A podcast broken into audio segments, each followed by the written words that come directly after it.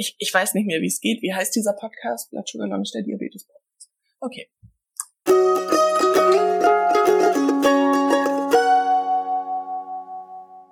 Hallo und herzlich willkommen. Wir befinden uns zurzeit in einer kleinen Sommerpause des Blood Sugar Lounge Diabetes Podcasts. Aber passend zu unserem Monatsthema unterwegs mit Diabetes melde ich mich doch noch mit einer kleinen Folge. Ähm, deswegen heute, Katharina, das bin ich, zusammen mit Steffi Haag von Pep Me Up, werde ich übers Reisen reden. Hallo Steffi. Hallo Katharina. Blood Sugar Lounge. Blood Sugar Lounge. Es ist die Blood Sugar Lounge. Blood Sugar Lounge. Blood Sugar Lounge. Steffi, du bist von uns eindeutig die Reisemaus. Das kann man nicht anders sagen. Ich habe noch nicht viel von der Welt gesehen, du schon. Ja, Punkt. doch, ich bin, ich bin schon rumgekommen, ja, das stimmt, ja. Bist du bereits vor deiner Diabetesdiagnose viel gereist? Das ist eine gute Frage. Äh, tatsächlich nicht so richtig. Also ich bin mit 18 diagnostiziert worden und habe bis dahin eigentlich nur so die Standardreisen mit der Familie gemacht. Und das war zwar alles schön, aber war jetzt nicht so super aufregend. Und es ist auch nicht so, als hätte sich so mein ganzes Jahr drum gedreht, oh, wann fahren wir wieder in Urlaub. Ich fand das toll, ähm, aber ich hatte irgendwie immer so dieses Bild in der Zukunft. Irgendwann geht's los und dann mache ich meine eigenen Reisen und so, wie ich das will. Und ähm, ja, dann kam der Diabetes dazu und, und dann wird's aufregend. Also hast du tatsächlich gar nicht so einen äh, wirklichen Vergleichswert zu sagen, sowas zu reisen ohne Diabetes, so ist es zu reisen mit Diabetes und das hat's irgendwie verändert.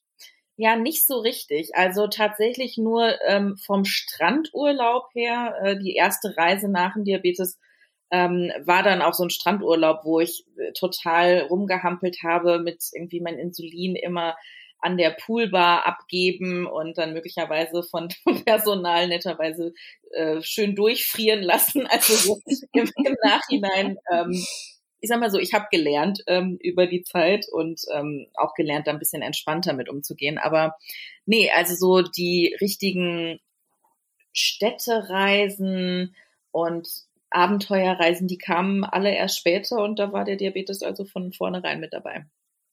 Mhm. Bevor wir gleich dazu noch weiterkommen, du hast gerade gesagt, diese Erfahrung musstest du machen oder hast du gemacht, wie auch immer. Ich finde, das ist tatsächlich aber auch immer ein ganz wichtiger Punkt. Ich glaube, jeder Mensch mit Diabetes oder mit anderen Krankheiten oder in einem ganz anderen Zusammenhang muss so eine Erfahrung einfach selber machen. Ich finde, es es ist super schwierig ähm, oder nahezu unmöglich, sich alle Eventualitäten vorher theoretisch auszumalen. Also dann denkt man, ah, ich habe die perfekte Lösung und mein Diabetes-Team hat das auch so zu mir gesagt, ich gebe mein Insulin da und da ab und da wird's verwahrt und dann denkt man, dann ist schon alles gut. Ja, ähm, naja, oder auch nicht. Ja, das stimmt. Also ich bin schon ein großer Fan davon, so alle Eventualitäten ähm, durchzudenken. Ich weiß, dass manche das auch so ein bisschen obsessiv finden und darüber schmunzeln, aber für mich ist es so, je mehr ich vorher durchdacht habe, ähm, desto weniger kann ich dann vor Ort überrascht sein und ähm, für viele Situationen habe ich dann irgendwie einen Plan B parat. Aber klar, du hast völlig recht, am Ende ist trotzdem oft alles anders, als man sich das so vorstellt. Und ähm, ja, viele Erfahrungen muss man selber machen, aber es lohnt sich eben auch, äh, so einen Podcast anzuhören und äh, von Erfahrungen von anderen ähm, zu lernen. Also mir hat es auf jeden Fall auch geholfen, ähm, Artikel drüber zu lesen, wie andere damit umgegangen sind. Ja, total. Ja. Ähm, ich bin ja, ich bin ja auch wenig, wenig spontan, was sowas angeht und ja auch eher die Durchplanerin. Aber bei mir kommt dann eben immer wieder so der Gedanke, meine erste Reise mit Diabetes, meine Abschlussfahrt damals, als ich halt die Stechhilfe in den Sand gelegt habe. Und ja, cool. heutzutage weiß, also so, es ist sehr logisch, dass dann da halt Sand reingerät und das Teil kaputt geht. Aber den Part habe ich halt damals nicht bedacht. und äh, deswegen, ich wollte eher darauf hinaus, es ist nicht schlimm, solche Erfahrungen das stimmt, zu machen. Ja, also egal wie gut oder nicht so gut man vorbereitet ist oder alles durchdacht hat, es gibt immer irgendwie eine Lösung. Auch egal, wo man ist auf der Welt, irgendwie gibt's immer weiter. Ähm, was waren deine Lösungen für das Stechhilfenproblem? Ich vermute mal, du hattest keine Ersatzstechhilfe dabei. Exakt. Äh, ich habe ab dann mit denen Lanzen Lazen Lanzetten per Hand gemessen. Au. Und äh, das war ja, ich hatte da ja erst wenige Monate. Ich hatte ein knappes halbes Jahr, also fünf Monate mein Diabetes. Ähm, und war zu dem Zeitpunkt gerade eben dann auch auf Klassenfahrt eher, dass ich sehr viel gemessen habe, um zu gucken, was los ist. Und ich sag mal, die Au, au, au, die, die Menge des Messens hat sich radikal äh, reduziert, weil ich auch immer sehr viel gedankliche Vorbereitungszeit brauchte, mir mit diesen Dingen wieder in die in den Finger zu stechen. Und ich habe dann immer versucht, tatsächlich so eine, eine Stechhilfe zu imitieren, also einfach so was diesen kurzen Schwung und gleich wieder rausziehen und es war es war eine ganz äh, es war eine spannende Erfahrung und am besten war dann wirklich so diese 14 Stunden Busrückfahrt, wenn ich dann immer gedacht habe, okay, jetzt kann ich messen und dann kam doch ein Schlagloch. Nein, nein, nein. Oh Gott. Ich kann mir das so richtig vorstellen, weil ich mit diesen Dingern auch ein paar Unfälle hatte und dann auf einmal doch diese blöde Lanzette in der Hand hatte. Und oh Gott, die sind ja wirklich, ja, die sind halt einfach dafür gedacht, dass sie kurz so mal reinlünkern unter die Haut und dann wieder raus. Dass sie reinlünkern. Ja. ja. ja, also das ist so, das ist tatsächlich bei mir die prägendste Erfahrung, aber auch ganz einfach, weil ich, wie gesagt, wenig unterwegs bin, wenig reise und wenig Erfahrung habe. Aber seitdem hatte ich immer mindestens eine Stechhilfe äh, als Ersatz dabei, selbst wenn ich äh, schon CGM und sonstiges genutzt habe. Aber ich habe gedacht, das muss nicht unbedingt nochmal vorkommen. Ja, verständlich. Ja, manche Dinge muss man wirklich auch selber lernen und am eigenen Körper erleben und dann äh, prägt sich das ein und du hast immer eine Stechhilfe. ja, so ungefähr. Mhm. Wenn wir gerade bei dem Thema sind, ähm, fällt mir unsere aktuelle Monatsaktion natürlich ein, bei der es um die Reisefails geht, wo wir ein kleines Bingo zusammengestellt haben. Mhm. Und vielleicht können wir das einmal kurz im Schnelldurchlauf durchsprechen. Ich, ich sage dir, was wir aufgeführt haben und du sagst mir, ob es dir bekannt vorkommt, beziehungsweise ob du es erlebt hast. Okay, okay. Probleme mit der Flughafen-Security. Yep. Gibt es dazu eine besonders schöne Geschichte? Nee, besonders schön nicht. Also ich habe auf jeden Fall mehr als einmal geweint. Ach so. Ähm, also ich finde tatsächlich dieses Ding, wenn sie dir deine Pumpe abnehmen und diesen Sprengstofftest machen, ich finde das eigentlich ganz witzig. Also ist schon ganz interessant, aber ähm, alleine die Tatsache, dass jemand meine Pumpe mir abnimmt und ja irgendwie so im Raum schwebt, dass ich die möglicherweise nicht wiederkriegen könnte, ist schon krass, weil irgendwie, also die Pumpe gehört ja doch zu mir und ist irgendwie eine Erweiterung meines Körpers. Und oh, dass die jemand mir wegnehmen könnte, ist, ist schon ein krasses Gefühl. Ähm, und ich, also ich hatte eine Phase, ich bin halt leidenschaftliche äh, Verfechterin von Trinkpäckchen. Ich finde einfach, dass das der beste Hypohelfer ist, neben diesen äh, Kinderfruchtquetschis. Und ich habe, ähm, siehst du, da piept was im Hintergrund. ähm, und ich habe ähm, so eine Phase gehabt, nachdem auch tatsächlich wir das in der Praxis besprochen hatten. Ich habe das Recht darauf, meine Trinkpäckchen mitzunehmen. Und vorher habe ich immer gedacht, ja gut, da kriegst halt, hast du halt keine Trinkpäckchen auf dem Flug. Das ist okay, ist, kann ich mit umgehen. Kann ich auch. Aber irgendwie wurde mir das eingeredet, nee, nee, wenn du das auf deinem Zettel stehen hast, dann hast du das Recht darauf.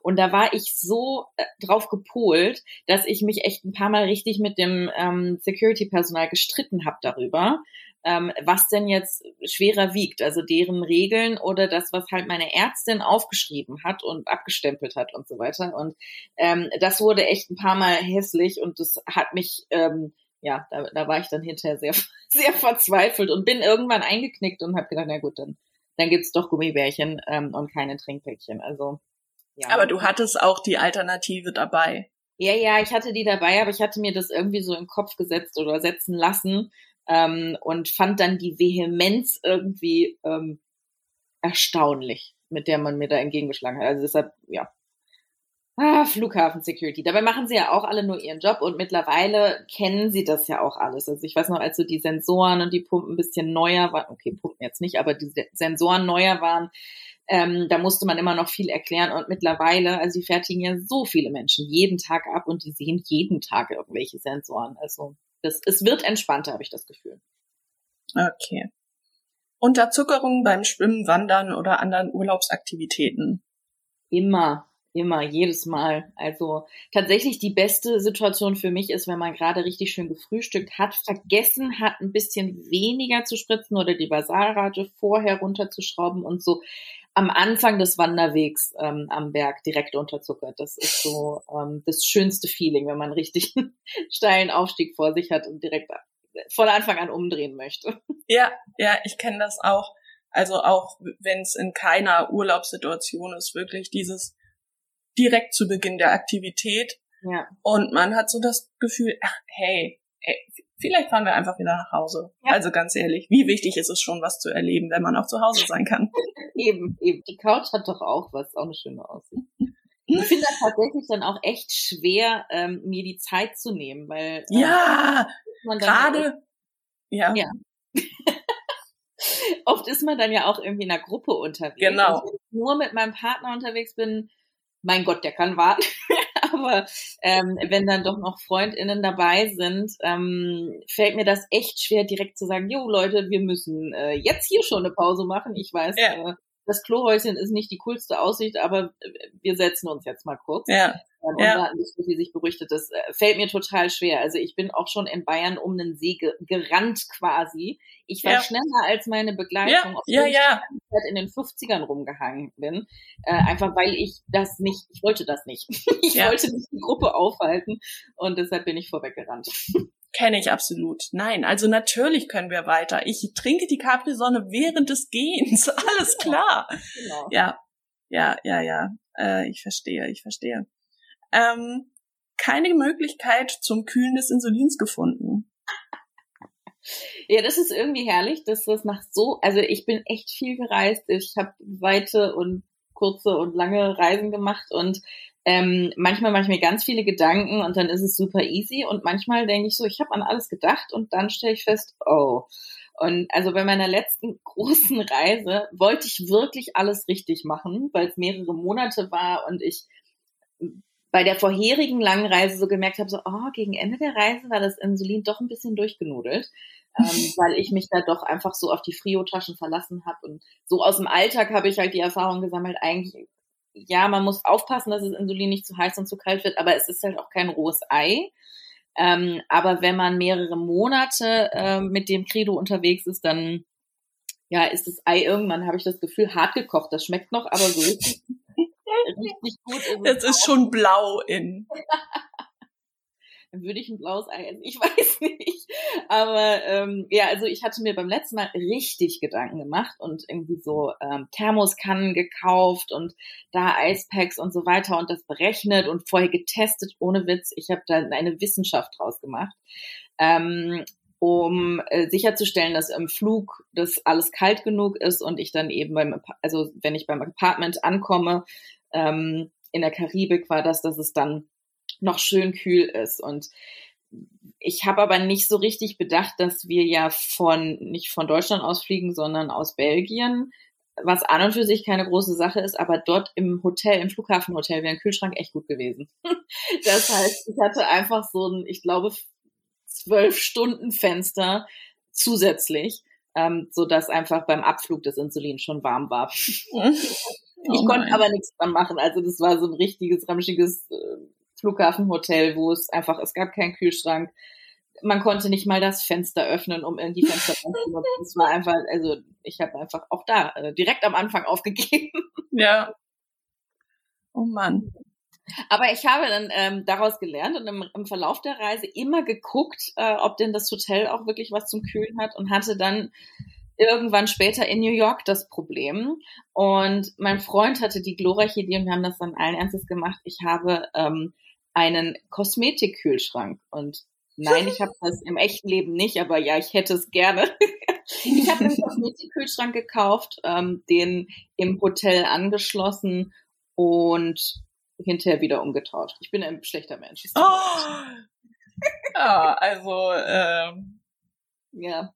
Da weiß man gar nicht, was man dazu sagen soll. Da springe ich zum nächsten Thema lieber. Ja, gut, schnell weiter. Wichtiges Diabeteszubehör vergessen.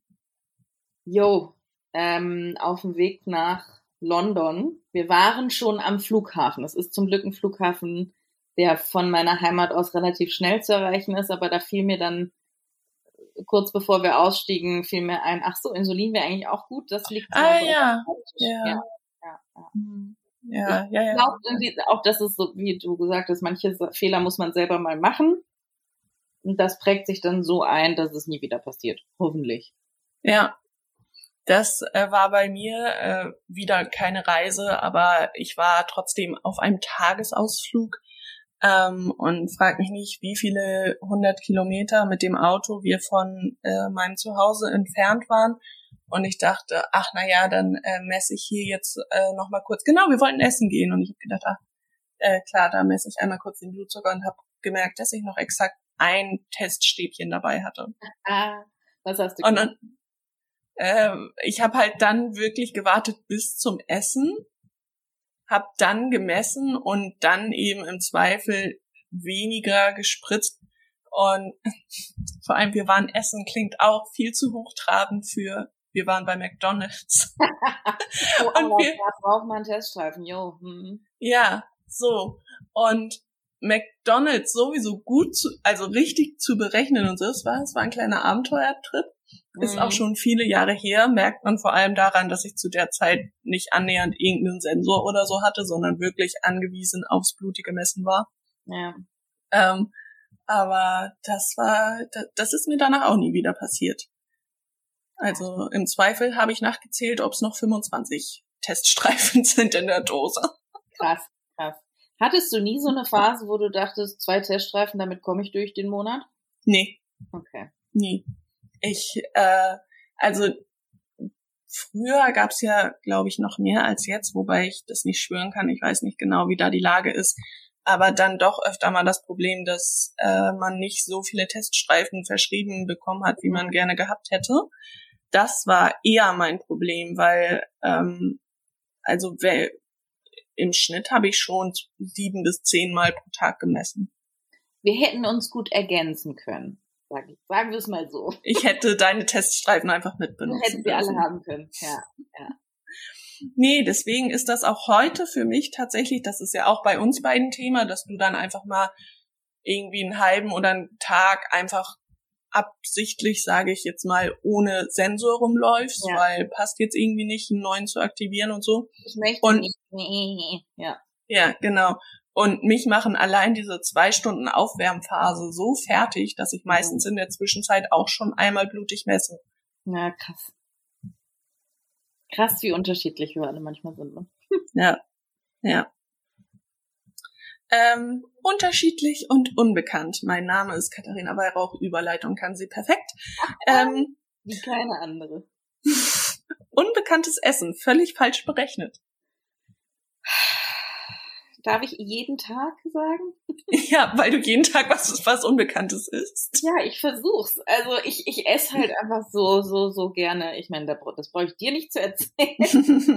ähm, äh, von daher, das passiert andauernd und ähm, das ist ja für viele Leute tatsächlich auch das, was beim Reisen irgendwie abschreckt. Und für mich ist das, was mich auch anzieht. Also ich habe einfach so Bock drauf, neue Sachen zu essen. Ähm, und beim Blutzucker denke ich dann, ja, scheiße, was mache mach ich denn jetzt? Und also im Zweifel unterschätzt man fast immer äh, ja. die Gerichte, weil man einfach nicht damit rechnet, wie viel Zucker oder Honig da noch irgendwie reingekippt wird ähm, ganz krass war, also wir waren, glaube ich, einen Monat in Thailand und ich habe äh, fast fast jeden Tag Papayasalat gegessen, mhm. um irgendwann mal rauszukriegen, wie zum Teufel ich dafür spritzen muss. Und so richtig Klick gemacht hat's erst, ähm, also nicht Papaya, wie man jetzt hier in Deutschland die Papaya essen würde, so in weich, sondern die ist dann noch roher und das ist richtig ein Salat, so ein bisschen wie Krautsalat, nur in, ah, okay. in scharf und süß. Ähm, und so richtig Klick gemacht hat's erst, als ich einen Kochkurs gemacht habe. Das ist tatsächlich auch so mein super Trick, wenn man die Zeit hat und Spaß an an Essen und Kochen hat, dann ist so ein Kochkurs im Land erstens super spaßig und eine super schöne Art und Weise, Kultur und halt auch ein paar Menschen kennenzulernen. Ähm, und halt auch so ein bisschen Blick hinter die Kulisse der Gerichte, die einem da so die Kurven völlig ruinieren. Weil wie viel Zucker, also ich wurde genötigt, so viel Zucker in dieses Dressing zu machen. Und das war wirklich schockierend. Und ähm, ich würde es auch gar nicht anders haben wollen, weil es richtig, richtig gut schmeckt. Aber ähm, ich konnte mir das einfach nicht vorstellen. Also ich habe mich gefühlt einen Monat immer, immer mehr rangetastet, okay, ich muss noch mehr spritzen für einen Salat, der ja theoretisch bis aufs Dressing Low Carb ist.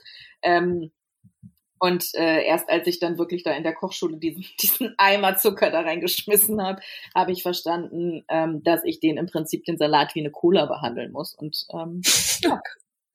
ja, ja. Aber äh, apropos Kochkurs und äh, Dinge selber kochen und machen, der Moment, in dem ich rausgefunden habe, dass an Sushi-Reis Zucker kommt, oh. hat mir auch einfach ja. alles erklärt. Ja. ja. Das stimmt. Das, den Moment hatte ich auch. Ja, ja, ja. So wie im Film, wenn man äh, kurz bevor man irgendwie einen tragischen Unfall hat und die äh, Szenen aus dem Leben am inneren Auge vorbeilaufen. So, Alle Sushi-Szenen einmal. Zucker in den Reis. Oh, das erklärt all die Kurven, die ich gerade vor meinem inneren Auge sehe. Ja, ja. Ah, herrlich. Ähm, ich komme zum nächsten Punkt. Irreparabler Insulinpumpen oder CGM-Fehler? Natürlich, natürlich. Klar. Äh, Kriege ich einen Preis, wenn ich alle Bingo-Punkte äh, schon erlebt habe? Ähm, du kriegst meine ewige Liebe. Ich dachte, die habe ich schon. Das ist jetzt unangenehm, die Situation. Und alle hören mit. Aber okay, okay. ähm, ja, tatsächlich auch auf der ersten großen Reise, auf der Papayasalatreise. Ähm, ich wollte mich super gut vorbereiten und habe äh, sehr lange im Vorfeld schon angefangen ähm, und habe auch meine die Firma, die meine Pumpe herstellt, äh, kontaktiert und um eine Urlaubspumpe gebeten ähm, und es wurde dann dankend abgelehnt, weil der Zeitraum der Reise einfach zu lang ist. Ähm, mhm. kann ich einerseits total gut verstehen, weil die ja auch nur ein begrenztes Kontingent an, an Urlaubspumpen haben, die sie verleihen können. Und wenn ich halt irgendwie vier, fünf Monate reise, dann kriegt vier, fünf Monate jemand anders keine Urlaubspumpe theoretisch. Ähm, aber gleichzeitig, ich war halt im außereuropäischen Ausland, wo deren Kundenservice halt nicht greift. Und das war für mich dann schon ganz schön enttäuschend, muss ich sagen. Ähm, dass mir da gar, also ich habe da einfach, also ich habe gesagt, okay, ich verstehe Sie richtig, Sie können nichts für mich tun. Ja, genau. Also wir würden äh, Ihnen empfehlen, ähm, ähm, als Alternative einen Pen äh, und Nadeln mitzunehmen. Und ich sage ja, also Nadeln für vier Monate nach ihrer nach ihrem Tipp. Ja, das wäre, das wäre vernünftig, ja super. Ähm, und äh, naja, also es war aber wirklich auch nichts zu machen. Ich hatte halt keine, keine, ähm, ich war noch nicht so lange im Pumpengame. Ich hatte nicht irgendwie eine alte Pumpe noch im, in der Schublade, sondern ich bin mit meiner einen Pumpe los. Und dann, ja, ich meine, alle, die manche Pumpen benutzen, kennen das, ne? Es hat nicht lange gedauert, dann war der Tipp kaputt und irgendwann war dann auch ein Gehäuseriss am Start und ähm, man konnte mir halt nicht helfen. Das war echt frustrierend. Aber dann gab es einen total schönen Zufall. Ähm, und zwar hat eine Freundin von mir, die auch Diabetes hat, auch äh, eine Pumpe von derselben Firma benutzt. Ähm, äh, Silvester gefeiert in Vietnam, also wirklich zufällig. Und wir haben uns dann verabredet und äh, sie hat mir ähm, die Ersatzpumpe mitgebracht. Also ich konnte sie an sie liefern lassen und sie hat mir die mitgebracht. Ähm, Ende gut, alles gut, wenn man ignoriert, dass die zwei Wochen später auch kaputt gegangen ist mit einem kritischen Pumpenfehler, ähm, der dann auch nicht mehr zu beheben war und ich die letzten Wochen dann doch auf den Pen umsteigen musste. Aber ja, ja, ging auch. Ja, ja, aber der, der schönste Pumpenfehler oder von was für einem Gerät auch immer ist ja wirklich immer dieses kritischer Fehler. Kontaktieren Sie sofort die Service Hotline und ich möchte sofort in Tränen ausbrechen. Ich möchte in Tränen ausbrechen und ich möchte auch irgendwie diesen Ton jetzt stoppen. Und ich habe wirklich, also ich bin wie eine, also ich habe diese Pumpe, ich glaube, in zwölf Poolhandtücher eingewickelt und bin quer durchs Hotel gerannt in mein Zimmer damit dieser Alarm aufhört und ich nicht alle irgendwie in Aufruhr versetze. Und ich habe es einfach nicht hingekriegt. Also ich musste dann tatsächlich den, den Kundenservice anrufen, weil ich das mit diesen Tastenkombinationen ähm, einfach nicht hinbekommen habe. Und es hat, also, oh ja. Also mh, so oder so, ich habe am Ende Pens benutzt, es hat auch funktioniert. Ähm, ich, ich glaube, solange man da immer einen Plan B hat, schön ist natürlich, wenn man eine Urlaubspumpe bekommt, wenn man sich schon so frühzeitig drum kümmert. Ähm, das wäre wunderbar gewesen, aber am Ende des Tages äh, muss man auch in der Lage sein, auf Pennen oder Spritze umsteigen zu können. Ja. Manchmal ja. auch mal ein bisschen holprig ist. Ja, aber das sind auch wieder, ähm, fällt für mich auch wieder in die Kategorie von Erfahrungen, die man sammeln muss und Ja. die man lernen muss, äh, so wie man eben niemanden ein CGM einfach in die Hand drücken sollte und die Person kann die ausgelesenen Daten kein bisschen Ja. auswerten. Ja, und korrigiert Es- die ganze Zeit. Und Genau, es muss einfach ein bestimmtes Grundwissen sein. Ja. Damit, Ja, also das ist, glaube ich, ein ganz wichtiger Punkt. Also, weil manche von uns benutzen hier seit zig Jahren Insulinpumpen und es ist irgendwie Second Nature. Ähm, aber es kann halt passieren, dass die Pumpe nicht funktioniert und man auch nicht so schnell, also meistens ist ja der Service super. Man hat innerhalb von ein paar Stunden oder 24 Stunden ähm, einen Ersatz da, aber es kann halt auch mal dauern und auch über 24 Stunden muss man ja irgendwie klarkommen. Und ich glaube, viele von uns können das nicht ähm, Ja. weil es einfach so lang her ist und man dann eben nicht weiß, äh, wie man jetzt dann das Basal spritzt. Also nehmen wir alle in den Urlaub auch Basalinsulin mit? Also ich auf lange Reisen ja, auf kurze pff, eher nicht. Ähm, und da so einen kleinen Plan für parat zu haben, das mal durchzusprechen in der Praxis, das ist, glaube ich, schon echt ganz hilfreich. Ich weiß, Ja. das ist auch, also ich habe mit einer ähm, neulich drüber geredet mit Leuten aus Großbritannien und bei denen ist es so, dass das wirklich offiziell empfohlen wird für alle PumpenträgerInnen, äh, dass man einmal im Jahr so eine Pumpenpause macht, um das wieder zu üben. Also damit man äh, den Muskel sozusagen trainiert. ach, krass. Ja, ich weiß nicht, ob es in Deutschland auch solche Empfehlungen gibt, aber eigentlich wäre es schon ganz cool. Richtig Lust drauf habe ich nicht, aber Ja, ich war gerade auch so, ob ich jetzt cool, also das Wort dafür ist schwierig, aber klug, äh, Ja. nennen wir es klug. Es wäre eine Ja. kluge Idee, ähm, einmal im Jahr genau zu dem Zweck ähm, so, einen, so eine Pause zu machen, um den Muskel zu trainieren. Bock drauf habe ich nicht. Aber ich Ja. habe ein, ich hab ein äh, digitales Dokument mit ein paar Hinweisen für mich selbst für den Tag, also für den Tag, an dem ich doch wieder auf den Pen umstelle. ja, ja, sehr gut. Wir können äh, kurz zu einem, einem schöneren Fail äh, switchen. Ten Lines von Diabeteshilfsmitteln. Ja, ja, natürlich. Ähm, bei mir ist es auch irgendwie so ein bisschen seltsam. Ich trage, also und es geht wirklich nicht ums zur Schau stellen, aber im Sommer, wenn ich weniger Kleidung trage, trage ich sowohl Sensor als auch Katheter lieber am Arm. Ich weiß nicht Mhm. warum, weil im Winter würde es man würde man es ja weniger sehen. Im Winter trage ich ähm, viel am Bauch und im Sommer kommt auf einmal der Arm zur Geltung. Ähm, ich glaube irgendwie wegen der Kleidung, ich, ich weiß es nicht. Ähm, aber natürlich sorgt das dann für wunderschöne Tanlines, die mich manchmal gar nicht stören und manchmal finde ich sie witzig und manchmal regt es mich richtig auf. Ähm, und ich habe tatsächlich auch schon mit Selbstbräuner ähm, dann kleine Kreise und, und ovale Formen nachgemalt, um das so ein bisschen auszugleichen.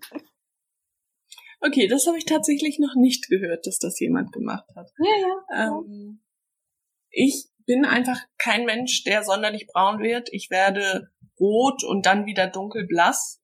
Deswegen habe ich da, also wenn, dann war es mal so eine Nuance, dass man was vom Sensor gesehen hat. Aber ansonsten habe ich damit privat persönlich nicht wirklich Erfahrung gemacht. Mm, Also es kommt halt darauf an, wie viel du in der Sonne bist und natürlich auch, wie gut man sich schützt. Jetzt ähm, hört ihr hier zwei leidenschaftliche Fans von, äh, von äh, regelmäßigem Sonnenschutz. ist wichtig, Leute, jeden Tag. Ähm, aber klar, also wenn, wenn man dann so ein, keine Ahnung, im Sommer eine Wanderung den ganzen Tag macht, egal wie gut man eingecremt ist, da wird man einen, einen ähm, Abdruck von bekommen. Und natürlich auch, also so großer Fan ich von Sonnencreme bin und religiös jeden Tag schmiere, auch mir passiert das manchmal, dass ich mich verbrenne, was man ja wirklich nicht auf die leichte Schulter nehmen sollte. Aber das sind die äh, Tage, wo man dann auch wirklich äh, Monate was von hat, ne? Und immer Ja. einen weißen Punkt am Arm hat. Ja. Okay. Äh, stellen wir uns vor, deine Sonnencreme ist in deinem Gepäck. Hast du schon mal dein Gepäck mit dem ganzen Diabeteszubehör verloren? Ich habe ja vorhin gesagt, dass ich weiß, dass manche Leute das also so ein bisschen obsessiv äh, finden, wie viel ich dabei habe und wie sehr ich das durchdenke. Und der Moment, wo ich festgestellt habe, das hier ist nicht mein Rucksack, der war sehr vielschichtig und Schichten war so, ha, ich hab's euch doch gesagt.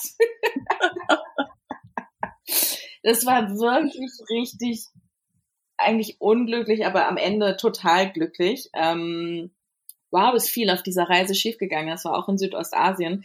Ähm, und wir sind, ähm, frag mich nicht, von wo wir geflogen sind, über Bangkok nach Chiang Mai. Und das war kein Connecting Flight. Das heißt, wir mussten wirklich am, am Flughafen in Bangkok ähm, unser Gepäck vom Band holen und dann wieder komplett neu aufgeben. Und es hat unendlich lange gedauert. Und als wir dann endlich am Gepäckband angekommen waren, lagen da nur noch zwei Rucksäcke. Und ich habe mir halt meinen geschnappt und mein Vater hat sich seinen geschnappt. Und dann sind wir, haben wir den neu aufgegeben, sind in den Flieger nach Chiang Mai ins Hotel. Äh, es war irgendwie abends, wir wollten dann essen gehen und ich dachte, ach komm, jetzt putz, putze dir noch kurz vorher die Zähne. Und dann habe ich diesen Rucksack aufgemacht und das ist so ein, also ein schöner, in wunderschönen blau-türkis-Tönen, wie ich das immer liebe. Ich mache den auf und da, also da kam mir so gar nichts mehr bekannt vor. Und ich, also das hat bestimmt so, also so 21, 22, Moment mal, hier ist was nicht richtig. Ähm, und da haben wir einfach, äh, hat irgendjemand äh, meinen Rucksack vom Band genommen und ähm, ich habe halt den übrigen genommen. Ja, ähm, und ich habe mich, wie gesagt, so ein bisschen bestätigt gefühlt, weil einer meiner Tricks auf jeden Fall ist, ähm, dass ich meine Vorräte, meine Diabetesvorräte aufsplitte, ähm, sofern ich nicht alleine reise. Also wenn mein Freund mit dabei ist, dann ähm, darf der die Hälfte der Last des Diabetes tragen, ähm, aus, aus äh, Nachteilsausgleichgründen, aber eben auch für genau solche Fälle, dass eben das Gepäck wegkommt. Und ähm, das heißt, diabetestechnisch hatte ich überhaupt gar kein Problem, weil ich noch für genügend Zeit ähm, Katheter und Reservoire und Insulin und so weiter dabei hatte in seinem Rucksack. Tatsächlich war es dann aber so, dass die Person mit einem vollkommen anderen Flieger, andere Airline, ähm, und ich meine, Bangkok, ne, die hätte bis ans Ende der Welt fliegen können. Die ist auch nach Chiang Mai geflogen. Ach krass. Ähm, und hat dann irgendwie meine Visitenkarten gefunden und hat tatsächlich dann über meine Blog-Facebook-Seite mich angeschrieben. Das, das ist aber auch schon wieder eine krasse Story. Ne? Also ich habe irgendwie, ich habe so sehr versucht, also ich habe irgendwie Unterlagen von ihr auch gefunden, aber das war alles natürlich auch auf einer Sprache, die ich so überhaupt nicht verstanden habe. Also ich konnte sie jedenfalls nicht kontaktieren. Ich hatte auch äh, so ein Kofferschildchen, ne? aber das hat sie nicht gesehen, aber hat dann die Visitkarten gefunden und äh, ja, dann kriege ich über bei Pep Me Up auf der Facebook-Seite kriege ich eine äh, skurrile Nachricht. Und dann haben wir uns getroffen und dann ist alles gut gegangen. Also es war eine sehr schöne Geschichte. Wir haben uns dann auch gut verstanden ähm, und hatten ja offensichtlich auch einen ähnlichen Geschmack, was Rucksäcke angeht. Ja. Ja. Ähm, ja. Aber ja, also sowas passiert tatsächlich. Ich habe äh, jahrelang halt gesagt, ja, das kann ja irgendwann mal passieren. Ist mir halt nie passiert und in dem Moment dachte ich, jo, jetzt hat sich das doch bezahlt gemacht, dass äh, äh, mein Freund da die Hälfte in seinem Rucksack hat. War, war ein guter Schachzug. Sehr gut. Und damit kommen alles, wir ich tatsächlich. nehme alles in Kauf, wenn ich am Ende recht hatte. Okay. Gut. Gut.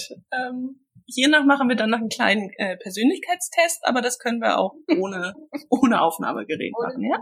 ja gut. Wir kommen zum letzten Punkt und der trifft komplett in deine Planungssache. Nicht genug Hypohelfer dabei. ja, passiert. Tatsächlich? Ja, passiert. Ist echt scheiße. Also ich hatte, ähm, ich glaube, zwei solche Situationen, jetzt gar nicht so auf Reisen, aber so wie du sagst, so einen Tag unterwegs. ähm, einmal so in der besagten Zeit, oh, mit zwei Teststreifen komme ich noch durchs Quartal. Ähm, demnach, also im Leben nicht wäre ich auf die Idee gekommen, auf ein Konzert, es war sogar ein Mini-Festival, äh, mein Messgerät mitzunehmen. Also pff, wofür denn das? Also immer. Halt, stopp, halt, stopp, halt, stopp. Hattest du zu der Zeit schon einen Sensor oder bist du komplett Nein. im Blindflug dahin? Ich war im kompletten Blindflug. Ich war im kompletten Blindflug ähm, und war auf so einem Eintages-Mini-Festival und hatte, also mein Insulin hatte ich immer dabei, aber so, ich hatte halt ein gutes Gespür dafür, ich brauchte kein Messgerät. Ich, das war so in meiner Phase, wo ich mir, also wo ich so wenig wie möglich Energie in den Diabetes stecken wollte. Egal wie viel Energie mir das am Ende des Tages klaut, äh, die Rechnung habe ich nicht zu Ende geführt. Aber das war damals so, aber ich hatte auch eine relativ gute Hypowahrnehmung. Also äh, ich habe dann jedenfalls einfach gemerkt, so, hm, irgendwas stimmt hier nicht. Ich hatte das übrigens auch andersrum bei Konzerten, wo ich es dann nicht geschnallt habe. So, irgendwas stimmt hier nicht, mir geht's überhaupt nicht gut. Und dann sitze ich bei den Sanitätern und dann erwähnt mein Partner so, ach so, ja, und Diabetes hat sie auch. Und dann fragen die SanitäterInnen, ähm, ja, hat sie denn gemessen? Wie ist denn der Blutzucker? Ja, was weiß ich denn? Keine Ahnung. und dann messen die und wir stellen einen sehr hohen Wert vor, ähm, fest und ähm, alle gucken mich so strafend an. ich denke, was wollt ihr denn von mir? Ja gut, dann spritze ich jetzt halt. nee, aber da war es so, ich habe ähm, von selbst gemerkt, dass ich unterzuckert bin und habe festgestellt, ich habe nichts dabei und ich habe kein Geld. Äh, wir waren halt, das war zu Studiezeiten, ich hatte kein Geld dabei. Das also oder nicht mehr. Ich hatte es schon vertrunken oder so. Ähm, auf jeden Fall hatten wir also wir standen mit nichts da und da bin ich auch ins Sunny-Zelt gegangen und habe gefragt, habt ihr ein bisschen Traubenzucker? Und die Antwort war, äh, nee, das mit dem Traubenzucker machen wir nicht mehr, hol dir eine Cola oder einen Saft. Ja. Ja. Und ich, also wer mich kennt, ich kann nicht so gut um Hilfe bitten. Das heißt, überhaupt zum Sunny-Zelt zu gehen, hat mich schon alles gekostet. Ähm, und aber ich habe es einfach auch nicht über mich gebracht, dann zu sagen, ja, sorry, ich habe kein Geld. Habt ihr also habt ihr wirklich nichts Glukoseartiges hier? Ich habe dann gedacht, ah ja gut, dann äh, guter Hinweis, merke ich mir und bin wieder oh gegangen oh und stand dann da und ähm, ja, mein Freund hat dann äh, das Zepter in die Hand genommen und ist äh, irgendwie an den Getränkestand gegangen und kam mit einem Brötchen zurück. Also das war das, was er umsonst kriegen konnte ich hab, wahrscheinlich habe ich ihm auch noch gesagt, aber jetzt macht da keine große Welle. Ne? ähm, und ja, er kam mit dem Brötchen zurück, das hat auch funktioniert, aber das äh, war mir dann doch eine Lehre, dass ich immer was dabei haben sollte. Also nicht Lehre genug, um das Messgerät immer dabei zu haben, aber das war ja an dem Tag auch nicht das Problem. ähm, aber zumindest immer irgendwie Gummibärchen, Traumzucker oder so. Ähm, ich weiß nicht, wie viel, wie viele Kohlenhydrate hast du in deiner Tasche, wenn du unterwegs bist? Was ist der richtige? Also wir reden jetzt von unterwegs von ich verlasse das Haus ja. und mache einen Stadtbummel. Ja, oder du gehst spazieren um den ja. See mit deiner Mama. Mit meiner Mama. Ach so, okay. Gut, also ich weiß nicht, was das zur Story zu tun hat, aber okay. Ähm, wie viel Kohlenhydrate? Ich würde sagen. Oder in deinem Diabetes-Täschchen, was ist da immer so drin?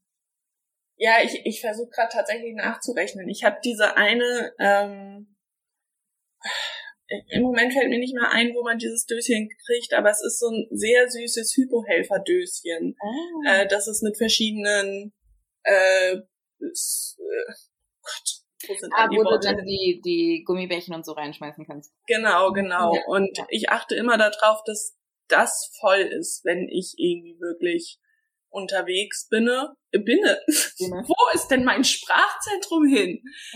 Eieiei. Wenn ich unterwegs bin, versuche ich dieses Döschen halt voll Traubenzucker zumindest zu haben. Das heißt, das sind schon irgendwas zwischen 24 und 30 Gramm Kohlenhydrate ja. und dann mindestens ein Müsli-Riegel. Ja.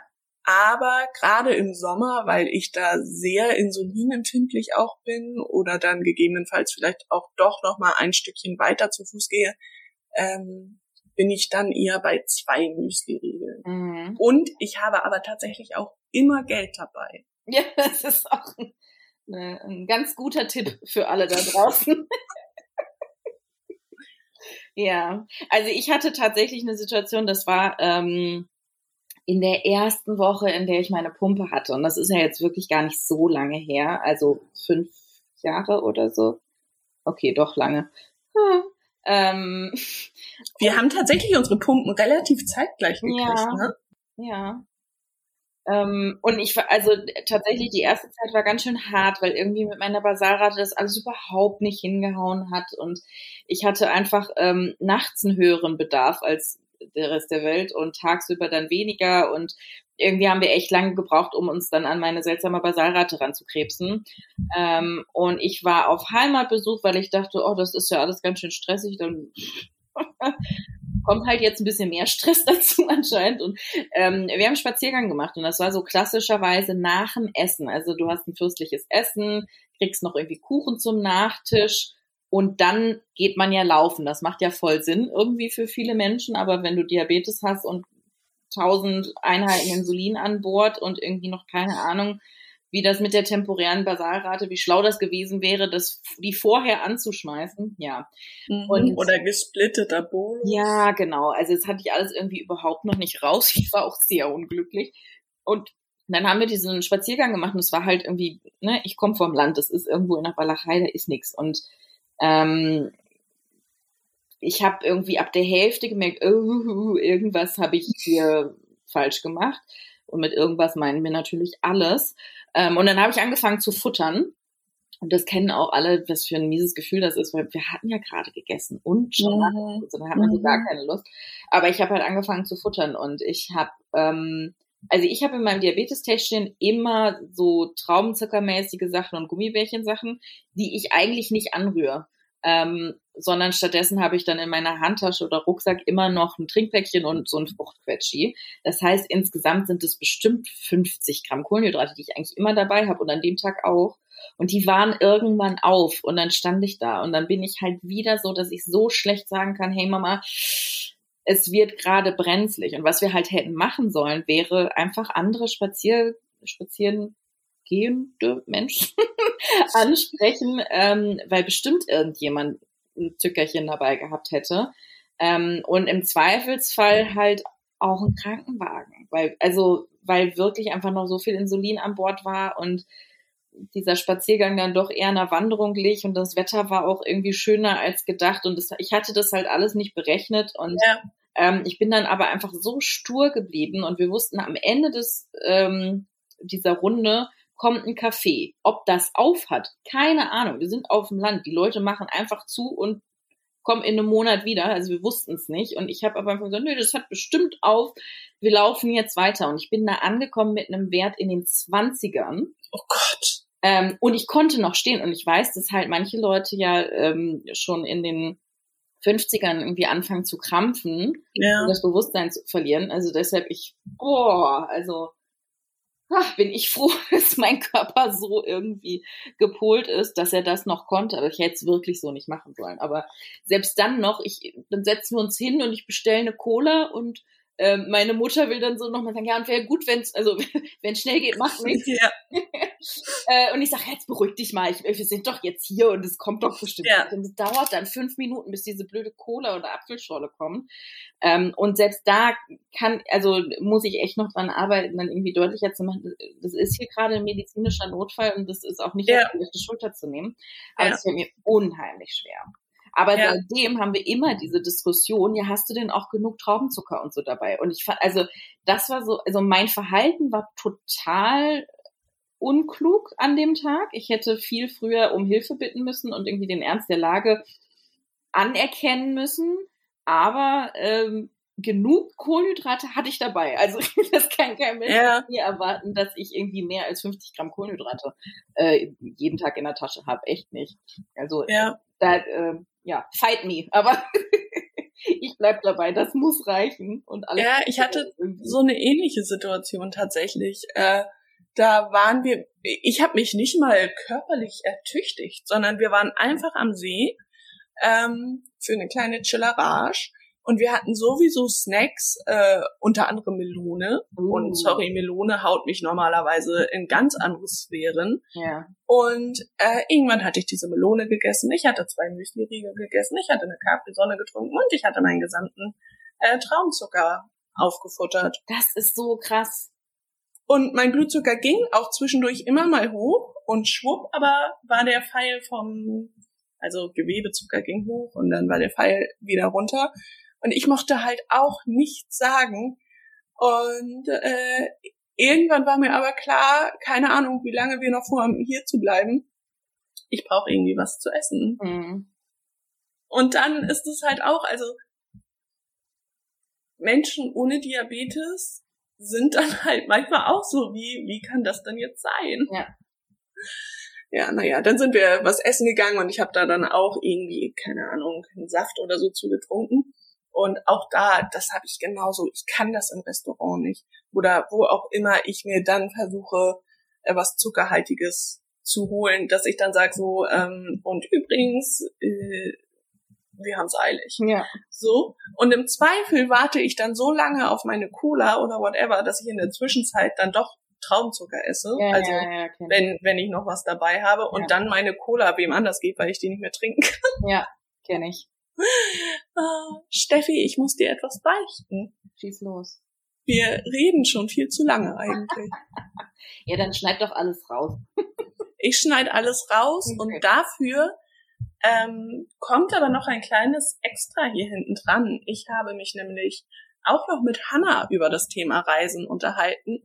Die ist nämlich zurzeit mit ihrem Freund und mit ihrem Hund in einem äh, Campervan unterwegs und beantwortet mir dazu noch ein paar Fragen, wie das mit ihrem Diabetes so vereinbar ist.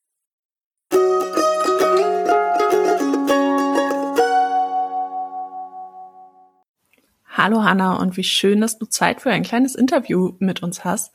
Ich würde dich bitten, dich einfach einmal ganz kurz vorzustellen. Ja, hallo, ich bin Hanna und ich bin 32 Jahre alt. Ich war bis vor kurzem noch Lehrerin in Bremen, habe aber Job und Wohnung gekündigt, um reisen gehen zu können. Und mit dem Gepäck ist auch mein Diabetes, den ich erst seit anderthalb Jahren habe. Und als ich Diagnose bekommen habe, war mir eigentlich klar, dass ähm, meine Hündin Tüte zum Diabetes-Anzeigehund ausgebildet werden soll. Und da habe ich auch bei der tierische Dia-Helfer-Aktion teilgenommen von euch. Und ich glaube, daher kennt ihr mich auch. Wir sprechen heute ja über das Thema Reisen mit Diabetes und Unterwegssein mit Diabetes. Und du bist ja zurzeit unterwegs. Wo genau bist du? Wie genau bist du dort? Ähm, wie verbringst du deine Zeit? Mit wem verbringst du deine Zeit? Und wie ist die Idee zu diesem Trip überhaupt gekommen? Also zurzeit sind wir in Slowenien. Ich bin mit meinem Freund und meiner Hündin Tüte unterwegs. Und gestartet sind wir schon Ende März, trotz Corona, denn die Reise war schon längeren, ich glaube seit zwei Jahren geplant. Ähm, ich wollte eine längere Auszeit nach meinem Referendariat. Also sind wir trotzdem los und sind gestartet ähm, in Kroatien, dann Serbien, Montenegro und dann über Kroatien zurück nach Slowenien. Und wir sind auch noch ein Weilchen unterwegs, aber wo unsere Reise nach Slowenien hingeht, wissen wir noch nicht so genau. Wir ähm, ja campen, das heißt, wir sind mit einem Bulli unterwegs, mit einem VW T5 und damit sind wir sehr flexibel und es macht sehr viel Spaß. War Reisen denn schon immer ein großes Interesse von dir? Weil ich denke, man kommt ja nicht von heute auf morgen auf die Idee, so, so einen Trip zu machen, so eine Reise, oder? ähm, hast du eine liebste Reiseerinnerung? Magst du dazu irgendwie noch ein bisschen was erzählen? Ja, auf jeden Fall. Ich bin schon immer sehr gerne gereist und ähm, 2012 haben wir uns unseren ersten Bulli gekauft und sind damit durch Skandinavien und das Baltikum und seitdem sind wir eigentlich jeden Sommer mindestens einmal unterwegs und irgendwo campen und bereisen Europa. Und meine liebsten Reiseerinnerungen sind eigentlich die, die so ganz spontan passieren, wo man Menschen kennenlernt, die einem vielleicht helfen oder ja, einfach diese kleinen netten Begegnungen. Und meine liebste Reiseerinnerung ist eigentlich auch genau so eine. Da waren wir in Estland wandern und da zog ein ja sehr starkes Gewitter über uns und wir wussten nicht wohin, waren mitten im Wald und dann haben wir da ein kleines Häuschen gesehen und haben geklopft. Und da hat uns eine Oma aufgemacht und uns, ja, einfach sehr herzlich behandelt, hat uns reingelassen, Tee gemacht und obwohl wir nicht die gleiche Sprache gesprochen hatten, ähm, konnten wir uns irgendwie verständigen. Und als der Regen vorbei war, haben wir uns bedankt und sind wieder gegangen. Einfach diese kleinen, netten Freundlichkeiten, die man auf Reisen besonders erlebt. Und wie lassen sich all diese Erlebnisse und Erinnerungen unterwegs für dich mit dem Diabetes vereinbaren? Gibt es da Probleme oder sagst du, das das läuft total problemlos. Das ist überhaupt kein Thema für mich. Ja, also Reisen mit Diabetes ist äh, immer noch eine sehr große Herausforderung für mich, weil ich die Erkrankung ja auch noch nicht so lange habe. Ich bin letzten Sommer schon mal gereist, aber ansonsten ist diese Reise jetzt ja meine erste große Reiseerfahrung mit Diabetes. Es braucht auf jeden Fall viel mehr Organisation und Vorbereitung als ohne. Aber zum Glück bin ich ja mit dem Bulli unterwegs, wo wir auch eine gute Kühlbox haben und dadurch sind wir auch sehr flexibel. Aber ja, ich finde es schon sehr schwer, ähm, diese Spontanität ein bisschen einzubüßen. Und ähm, wir bewegen uns ja auch ganz anders, wir essen ganz anders und ähm, das bringt doch viele Ups und Downs mit sich, muss ich sagen. Ich kann das absolut verstehen, dass man sich durch den Diabetes da in seiner Flexibilität in irgendeiner Form eingeschränkt fühlt und dass es auf jeden Fall mehr zu bedenken gibt. Gibt es denn für dich ein Diabetesutensil, ein Hilfsmittel oder wie auch immer, wo du sagst, das darf auf gar keinen Fall für mich auf einer Reise mit Diabetes fehlen, weil, ja, weil warum? Mein wichtigstes Reisediabetes-Utensil ist ähm, ja definitiv ähm, die Kühlbox, die ich habe, auf die ist immer Verlass und auch die Frio-Kühltaschen, sodass mein Insulin immer ähm, gekühlt ist und ja, dadurch können wir mit dem Bulli hinfahren und stehen bleiben, wo wir wollen und ich bekomme ein Stück meine Flexibilität und Spontanität wieder, die mir schon ja gefühlt durch meinen Diabetes ein, ein Stück weit geklaut wurde. In unserer aktuellen Monatsaktion im Juli haben wir ja ein Reise-Fail-Bingo für Diabetes-Situationen aufgestellt. Sind da irgendwelche Punkte genannt, die du auch schon erlebt hast, auch wenn du jetzt noch nicht so lange Diabetes hast? Also ich habe auf jeden Fall schon jetzt äh, des Öfteren Essen total falsch äh, eingeschätzt und auch falsch gespritzt. Ähm, ja, eine Situation, da habe ich Gnocchi mit Käsesoße in Kroatien gegessen, was ich jetzt seit meinem Diabetes, seit der Diagnose noch gar nicht gegessen hatte und musste wirklich einfach nur raten. Und da ich auch noch keine Fettproteineinheiten spritze und ja durch den hohen Fettanteil ähm, der Blutzucker auch erst verzögert hochging, hat das alles vorne und hinten nicht wirklich gepasst. Aber geschmeckt haben sie trotzdem sehr gut. Und dass ich unter Zucker bei Wanderungen oder anderen sportlichen Aktivitäten, auch jetzt ähm, letztens einmal beim Schnorcheln oder Windsurfen, das ist ähm, für mich noch an der Tagesordnung, weil ich ja viele Sportarten auch gerade noch zum ersten Mal ausprobiere und auch noch keine Routine habe. Aber dank des Dexcoms ähm, habe ich das ja immer sehr gut im Blick und esse auch vorher und währenddessen immer ganz brav ähm, ein paar extra Kohlenhydrate.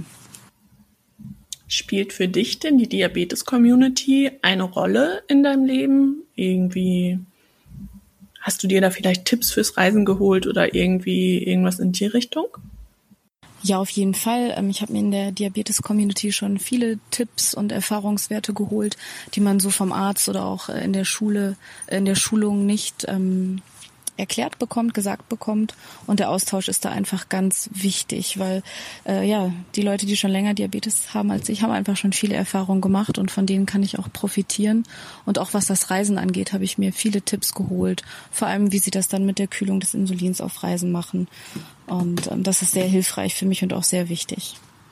Liebe Hanna, vielen Dank für dieses kurze und knackige Gespräch, für deine Antworten und dass du uns einen kleinen Einblick gegeben hast. Man hat tatsächlich im Hintergrund ein bisschen sogar die Möwen gehört, was äh, sehr schön war. Man fühlte sich quasi ein bisschen mit dir auf der Reise. Also vielen Dank und dir noch eine schöne Reise. Ja, vielen Dank, dass ich dabei sein konnte.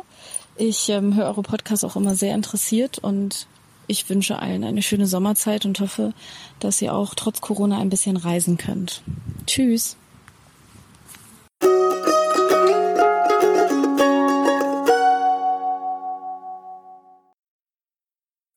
Jetzt ist mein letzter Satz, ja, dann schneid doch alles raus. Du darfst noch was anderes sagen, wenn du willst. Ich darf noch was anderes sagen.